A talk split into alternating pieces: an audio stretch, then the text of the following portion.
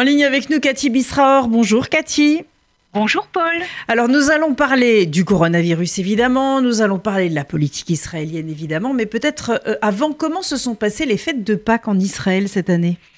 Écoutez, très particulièrement, hein, des fêtes de Pâques comme dans l'ensemble du monde juif, mais c'est sûr qu'à l'échelle nationale, c'était très spectaculaire de voir qu'en fin de compte, les Israéliens ont dans leur grande majorité euh, respecté les ordres de savoir passer le CEDER euh, tout seul, le CEDER de Pessa.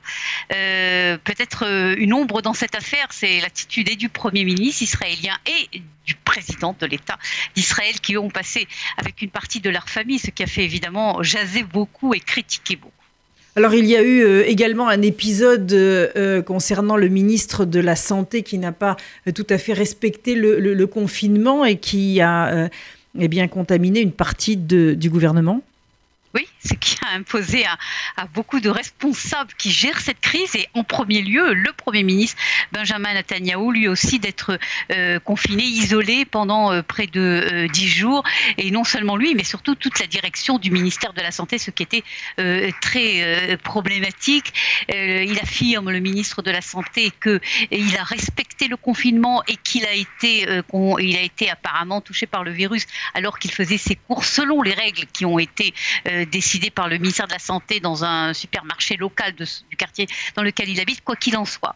Euh, c'est vrai qu'il y a eu là également euh, un problème euh, qui pour l'instant a été réglé puisque le confinement a été est, fini et que selon les toutes dernières nouvelles que nous avons, le ministre israélien de la Santé est toujours chez lui, confiné, mais il ne souffre pas de signes graves de la maladie.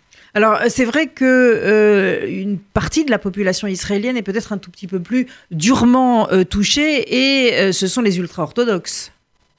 Oui, écoutez, il y a un problème qui est très délicat dans cette affaire des ultra-orthodoxes parce que d'abord, c'est vrai euh, que euh, les regroupements de populations orthodoxes, les villes, les quartiers euh, orthodoxes, le plus spectaculaire évidemment, c'est pas seulement Bnebrak, mais c'est surtout ce qui s'est passé hier à Jérusalem, puisque des quartiers entiers de Jérusalem sont sous couvre-feu en fait. Ils ne peuvent pas sortir de, de leur quartier. Les quartiers ont été véritablement bouclés. J'étais moi-même hier à Jérusalem et je peux vous dire, j'ai vu véritablement des quartiers, des quartiers dans lesquels on se promène régulièrement, mais à Sharim, euh, Givat Shaoul, etc., vraiment encerclés par euh, euh, des barrages de la police.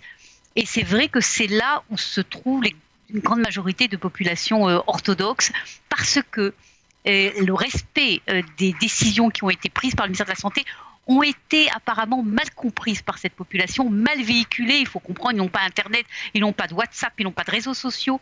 Et euh, le, monde rabbinique n'a pas non plus véhiculé assez rapidement. Et on voit donc ce qui s'est, passé. Mais ce qu'il faut dire qu'aujourd'hui, on n'en est plus là. Au contraire, il y a un respect véritablement très strict de toutes euh, ces consignes. Le deuxième point que je crois qu'il faut dire, Paul, et c'est très important parce qu'il y a beaucoup de cela soulèvera certainement un problème sur le long terme c'est qu'il y a eu une campagne anti ultra-orthodoxe euh, dans le sein des réseaux sociaux, comme quoi ils sont responsables, ils sont responsables. Vous savez, presque l'antisémitisme qu'on voit par exemple dans certains quartiers de New York contre les juifs responsables du corona. Et là, je crois qu'il s'agit évidemment d'un phénomène totalement très très regrettable, dangereux même, et contre lequel l'État d'Israël devra lutter. Alors, une autre question qui est une question euh, qu'on se pose, c'est Gaza, parce qu'on n'en parle pas beaucoup, mais on sait qu'il y a un taux de population euh, particulièrement élevé au, mètre, euh, au mètre carré. Qu'est-ce qui se passe à Gaza Est-ce qu'on le sait?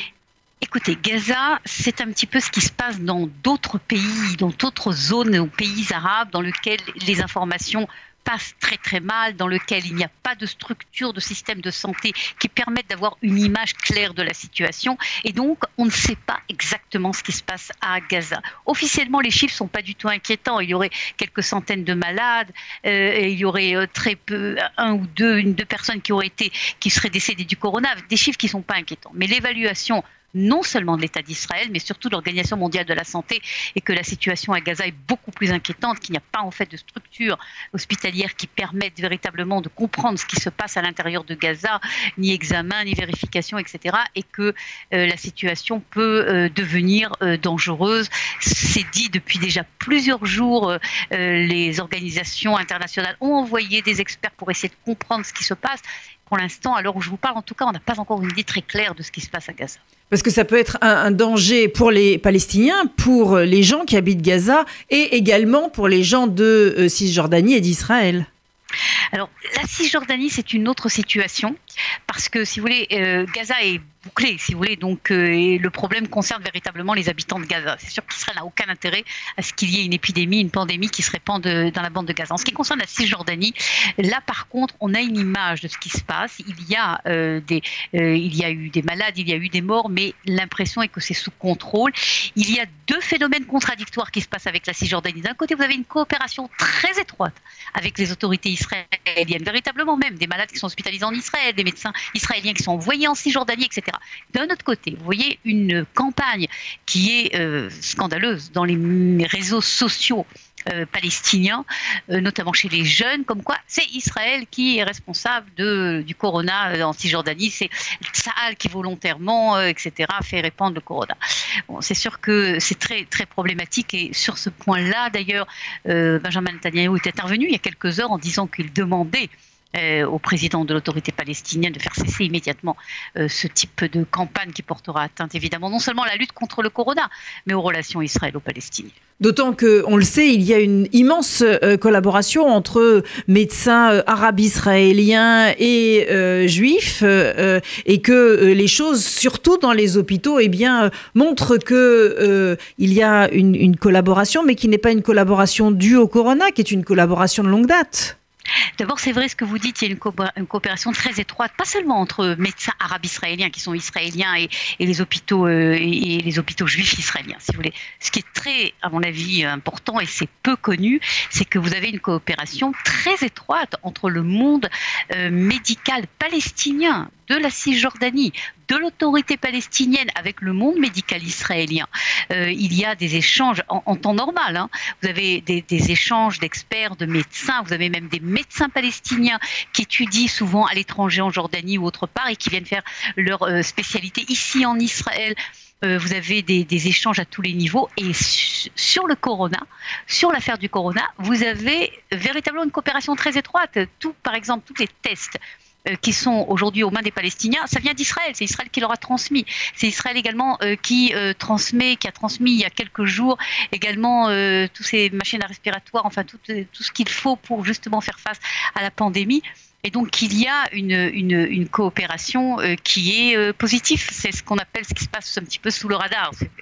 À côté, vous avez un conflit, vous avez des campagnes violentes comme je viens d'en parler. D'un autre côté, vous avez véritablement une coopération.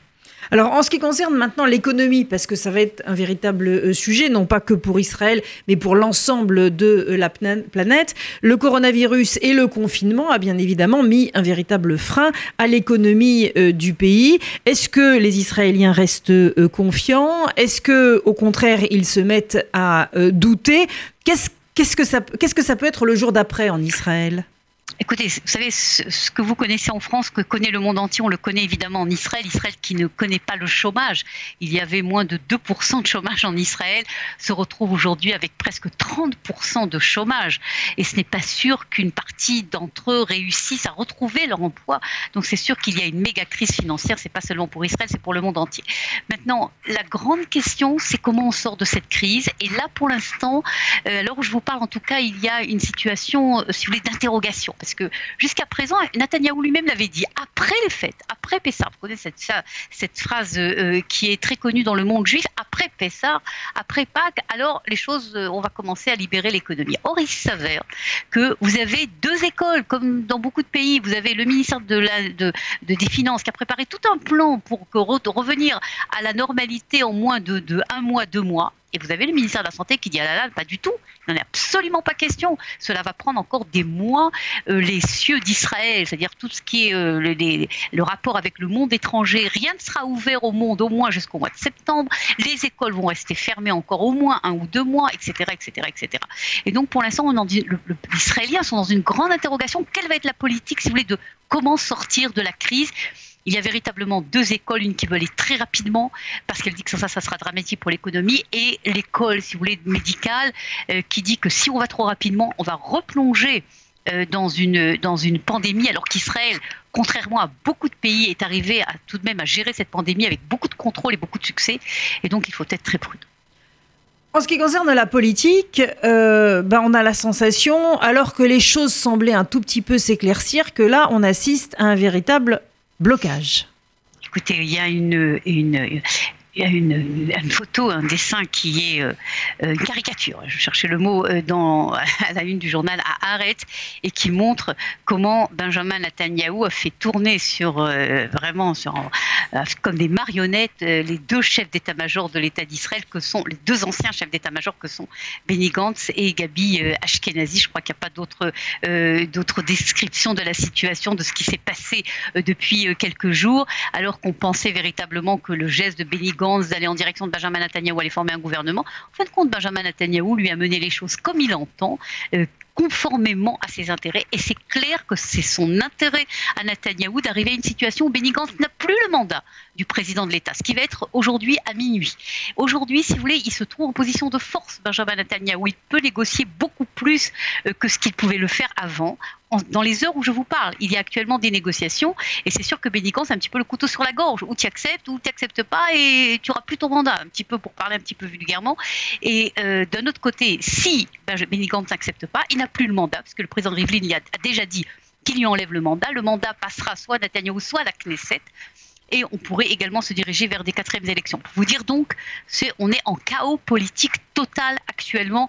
Et je ne veux pas non plus risquer de vous dire qu'est-ce qui va se passer, parce que véritablement, je crois, je suis même pas sûr que les, dirigeants eux-mêmes savent exactement dans quelle direction euh, cela ira.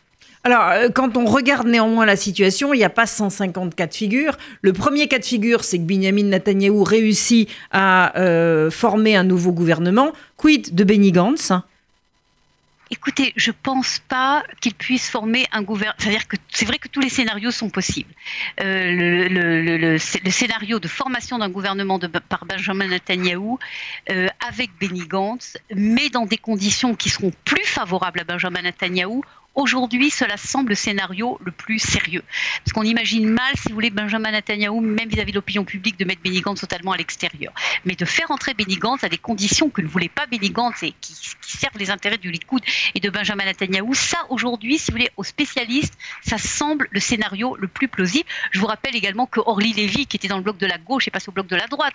Un point de plus, un mandat de plus pour Netanyahu, c'est important.